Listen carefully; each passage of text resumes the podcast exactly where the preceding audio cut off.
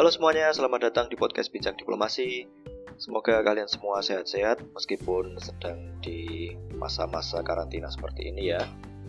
Semoga semangat teman-teman untuk belajar juga masih tetap tinggi karena kita akan mengulas beberapa materi yang cukup menarik untuk teman-teman ketahui. Oke, hari ini kita akan berdiskusi sedikit tentang diplomasi dan fungsi mediasi di dalam krisis. Pada pertemuan kali ini, teman-teman akan sedikit uh, menyentuh permukaan ya, apa itu uh, fungsi mediasi di dalam diplomasi, lalu apa itu krisis internasional dan bagaimana diplomasi bisa menyelesaikannya. Di akhir pertemuan, saya harap teman-teman nanti sudah bisa memahami apa pentingnya diplomasi untuk menyelesaikan krisis internasional dan apakah krisis internasional itu melulu soal perang atau melulu soal isu-isu keamanan atau tidak. Oke, tanpa perlu panjang lebar lagi, mari kita persiapkan diri untuk masuk ke materi. Baik teman-teman, kita masuk dulu ya ke definisi mediasi dalam diplomasi uh, mediasi itu sebuah hal yang tidak dapat dipisahkan dari diplomasi. Selain negosiasi, selain komunikasi, selain tentang representasi, diplomasi juga tentang bagaimana eh, pihak-pihak uh, yang berseteru itu bisa ditengahi sehingga uh, mereka kemudian sampai pada satu kesimpulan yang bisa diterima bersama-sama.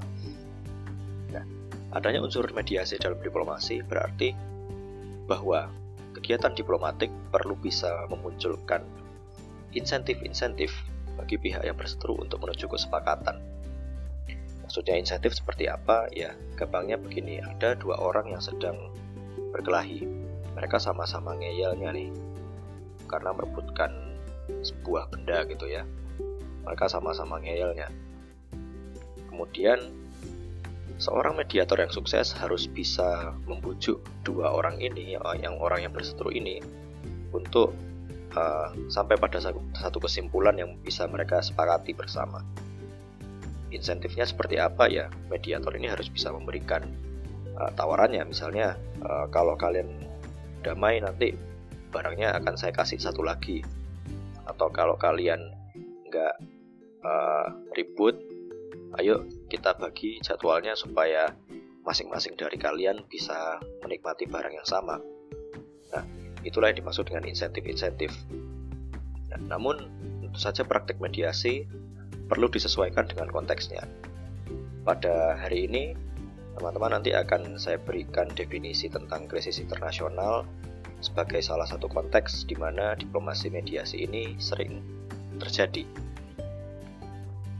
Ya, kalau kita bicara soal krisis, teman-teman, hubungan internasional itu bersifat nggak pasti ya. Saya kira teman-teman yang nggak belajar HI pun juga sudah tahu bahwa kita tidak bisa menebak perilaku negara. Negara apa ya, Amerika Serikat misalnya, kita nggak bisa menebak kira-kira nanti 10 tahun dari sekarang dia mau ngapain. Jangankan begitulah, uh, minggu depan atau besok aja kita nggak tahu mereka ini akan mengeluarkan kebijakan apa. Jadi perilaku negara nggak bisa diprediksi dengan begitu saja dan sebagai konsekuensinya negara-negara dianggap sebagai uh, ada pada kondisi yang konfliktual. Negara-negara saling berkompetisi untuk mencapai kepentingan politiknya masing-masing.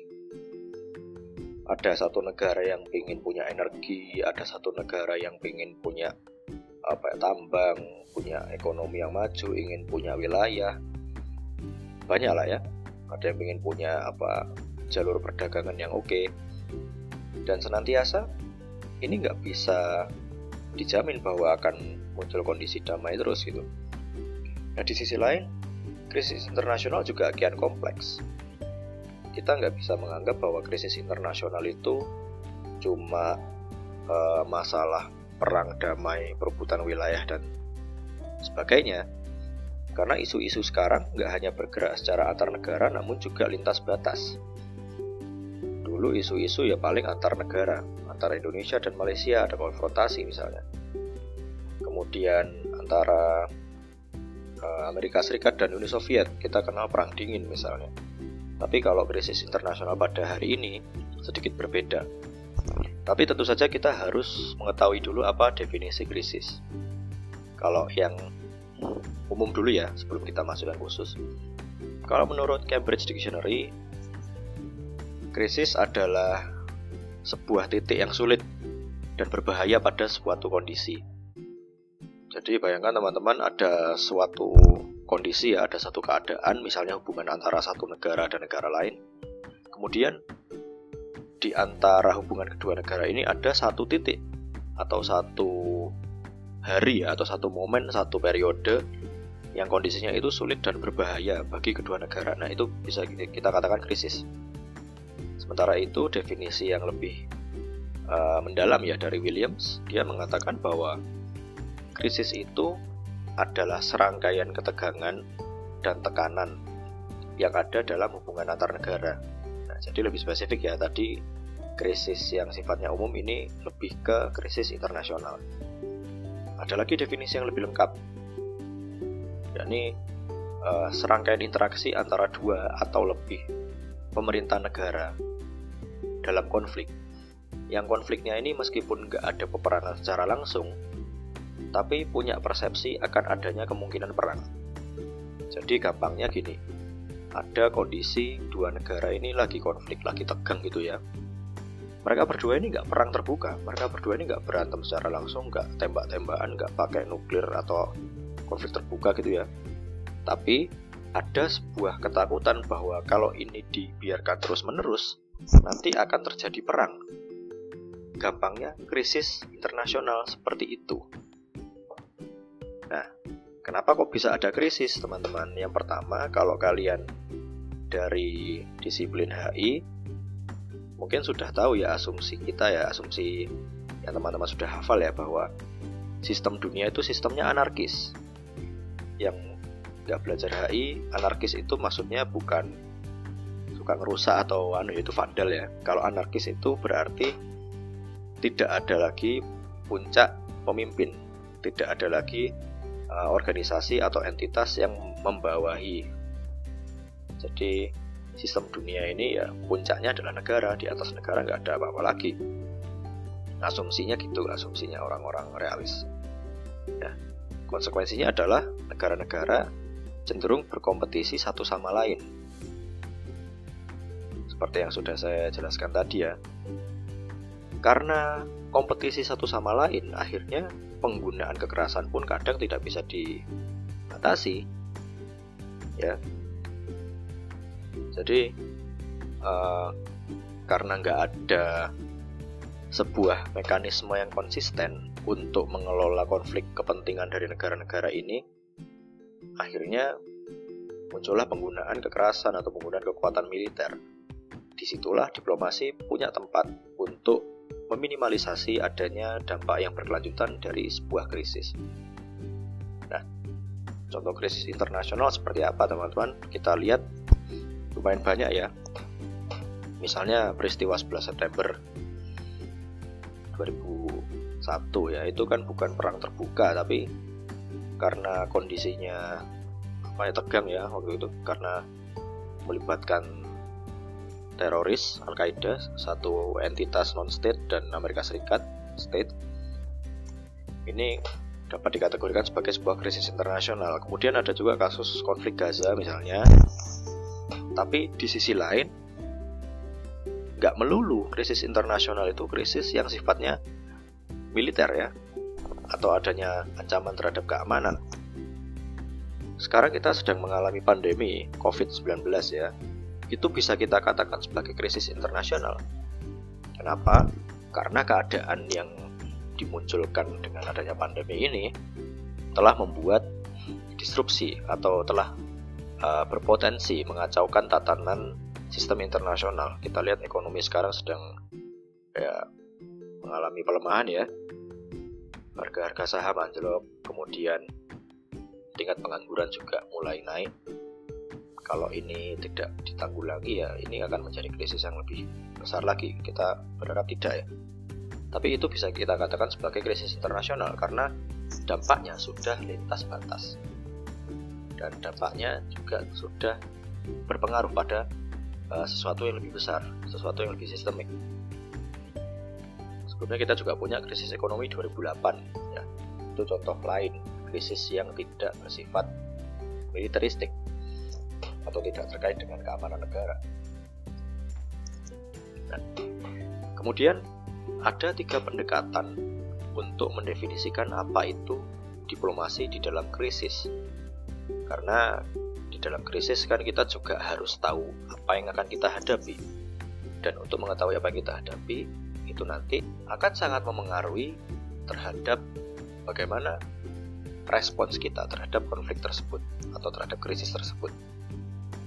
Ada tiga pendekatan kira-kira. Yang pertama adalah pendekatan yang menganggap bahwa krisis itu harus bertujuan untuk mencegah konflik terbuka yakni dimaksud dimaksud dengan ini adalah ya semua pihak-pihak yang terlibat dalam diplomasi krisis harus memperlakukan krisis itu sebagai sebuah musuh bersama. Ya, sudah bisa dipahami ya. Jadi tujuan akhir dari diplomasi krisis adalah mencegah konflik terbuka, mencegah uh, masalah ini berkelanjutan. Sehingga semua pihak yang ada harus bisa sepakat untuk menganggap ini sebagai sebuah konflik uh, musuh bersama. Bukan milik sesuatu pihak aja tapi sebagai hal untuk diselesaikan secara bersama-sama. Sedangkan pendekatan kedua ini kalau saya bilang pendekatan yang lebih egois ya maksudnya adalah pendekatan yang lebih negara sentris. Karena uh, bagi pendekatan kedua ini diplomasi krisis itu ya soal bagaimana kita uh, memenangkan kepentingan negara sendiri krisis itu kita anggap sebagai kondisi tapi bukan sebagai musuh bersama, musuh internasional bukan karena kalau kita melihat krisis dalam pendekatan kedua ini ya berarti ada pihak yang diuntungkan, ada yang dirugikan.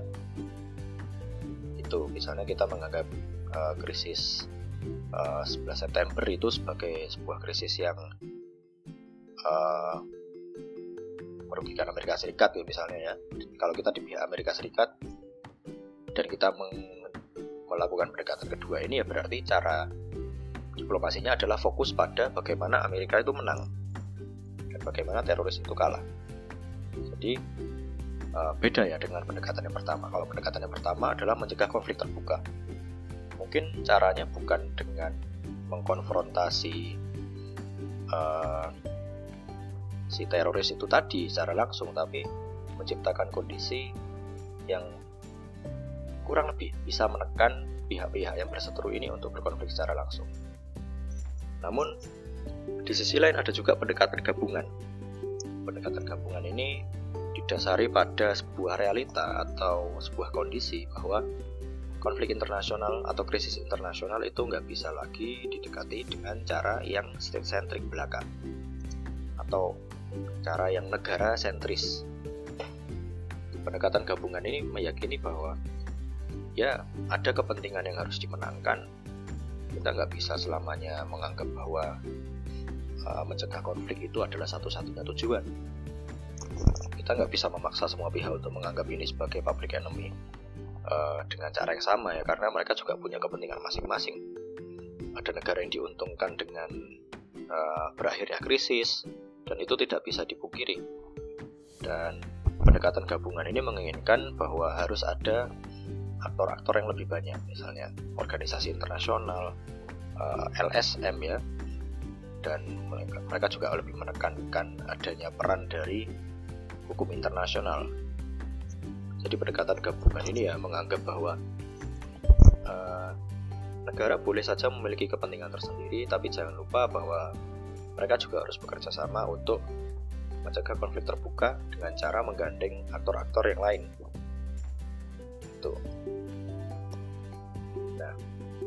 Kemudian, bagaimana peran pengambil kebijakan di dalam diplomasi krisis?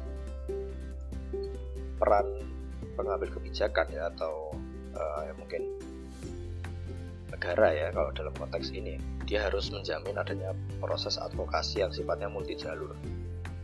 Nanti akan saya jelaskan di konsep berikutnya yakni multi track diplomasi bahwa diplomasi yang efektif dalam krisis adalah diplomasi yang bisa menjamin adanya multi jalur atau jalur-jalur yang terbuka.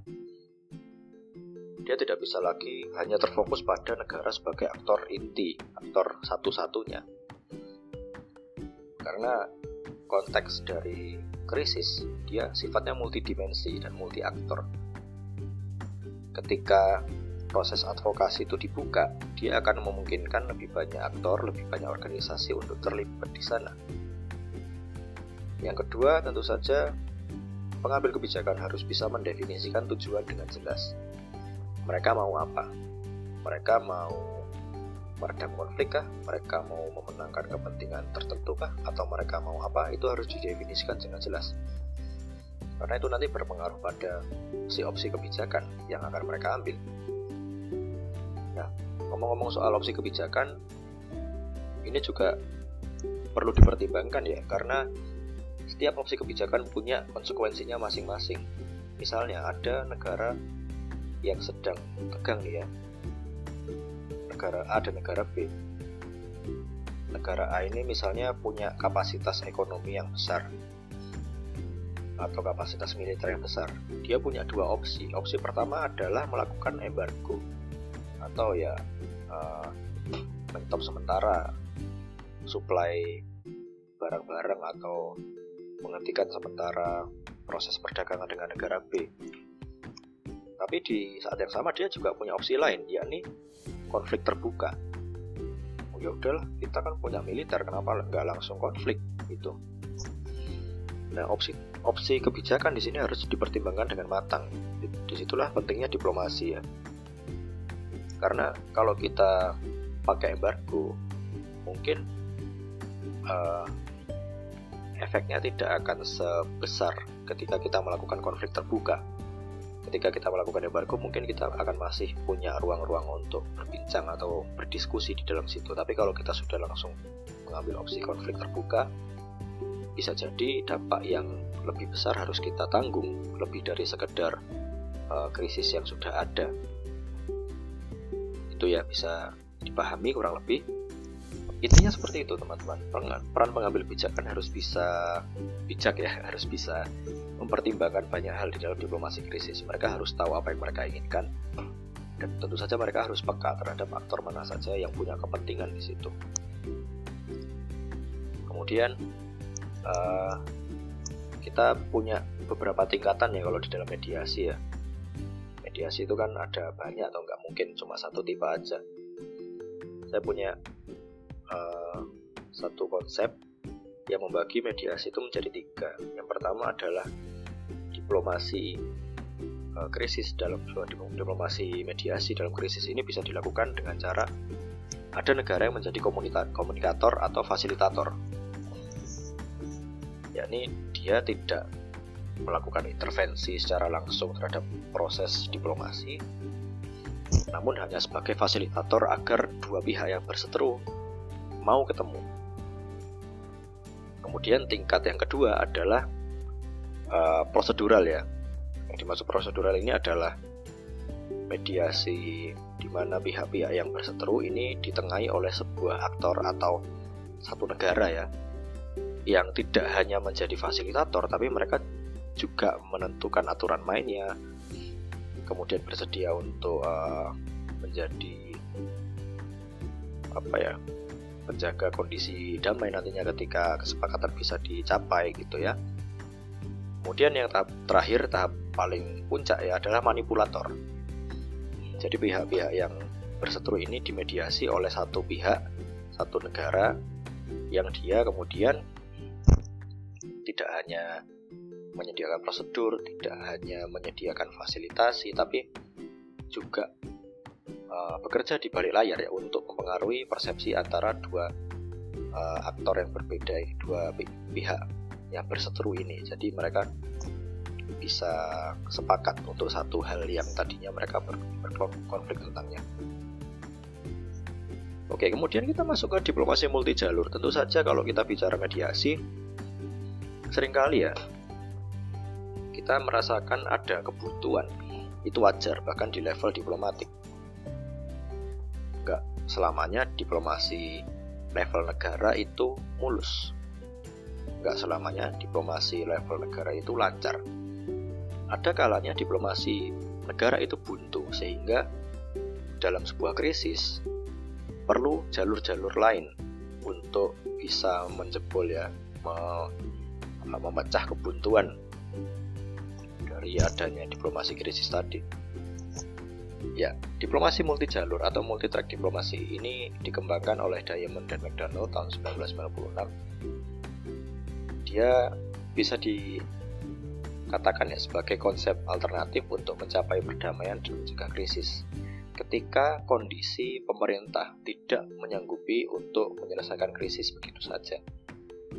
Nah, di sini ada 9 track ya, Track pertama kita semua tahu government, pemerintah, dan ini adalah track yang kita asumsikan sebagai tidak cukup tadi. Track kedua adalah track profesional. Jadi orang-orang yang memang punya profesi atau punya spesialisasi untuk resolusi konflik. Track ketiga adalah bisnis. Jadi lewat jalur bisnis ya perdagangan gitu.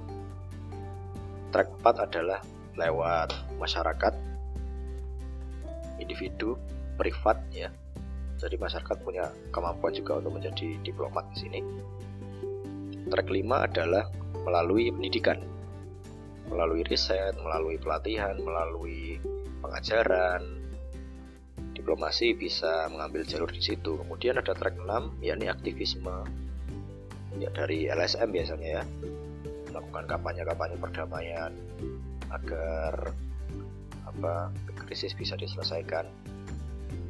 Track 7 ada agama. Ya, pemuka-pemuka agama, kiai, ustadz, pendeta, paus ya. Track 8 ada pendanaan. Dan track 9 ada media, media massa dan opini publik. Nah, itu 9 track yang bisa digunakan sebagai jalur-jalur alternatif agar diplomasi di dalam krisis itu lebih bisa ditanggulangi. Maksudnya lebih bisa efektif ya, sehingga krisisnya bisa ditanggulangi. Nah, contoh kasus diplomasi multi jalur itu gimana sih? Ya, saya ambil track 7 ya, yakni track agama. Kalau teman-teman cari tahu ya, di tahun 1978 itu ada sebuah sengketa antara Argentina dan Chile, yakni krisis terusan Beagle yakni krisis ketika Argentina dan Chile ini uh, apa ya bersih tegang karena mereka memperebutkan beberapa pulau yang terletak di terusan Beagle yaitu di daerah selatan ya selatannya pucuknya Amerika Selatan ya. Apa di perbatasannya Argentina dan Chile. Nah, negosiasi kedua negara ini buntu dan hampir-hampir Argentina ini melakukan invasi ke Chile. Namun karena kondisi sudah makin tereskalasi ya, akhirnya Paus Yohanes Paulus yang waktu itu menjadi pimpinan Vatikan akhirnya memberikan instruksi pada seorang utusannya agar bisa menyelesaikan kasus ini lewat jalur agama. Kebetulan Argentina dan Chile ini akan dua negara yang sama-sama mayoritas Katolik ya. Akhirnya ketika Paus Yohanes Paulus mengirim utusan ini ke Argentina agar konflik dapat diredam, uh, intervensi ini berhasil ya.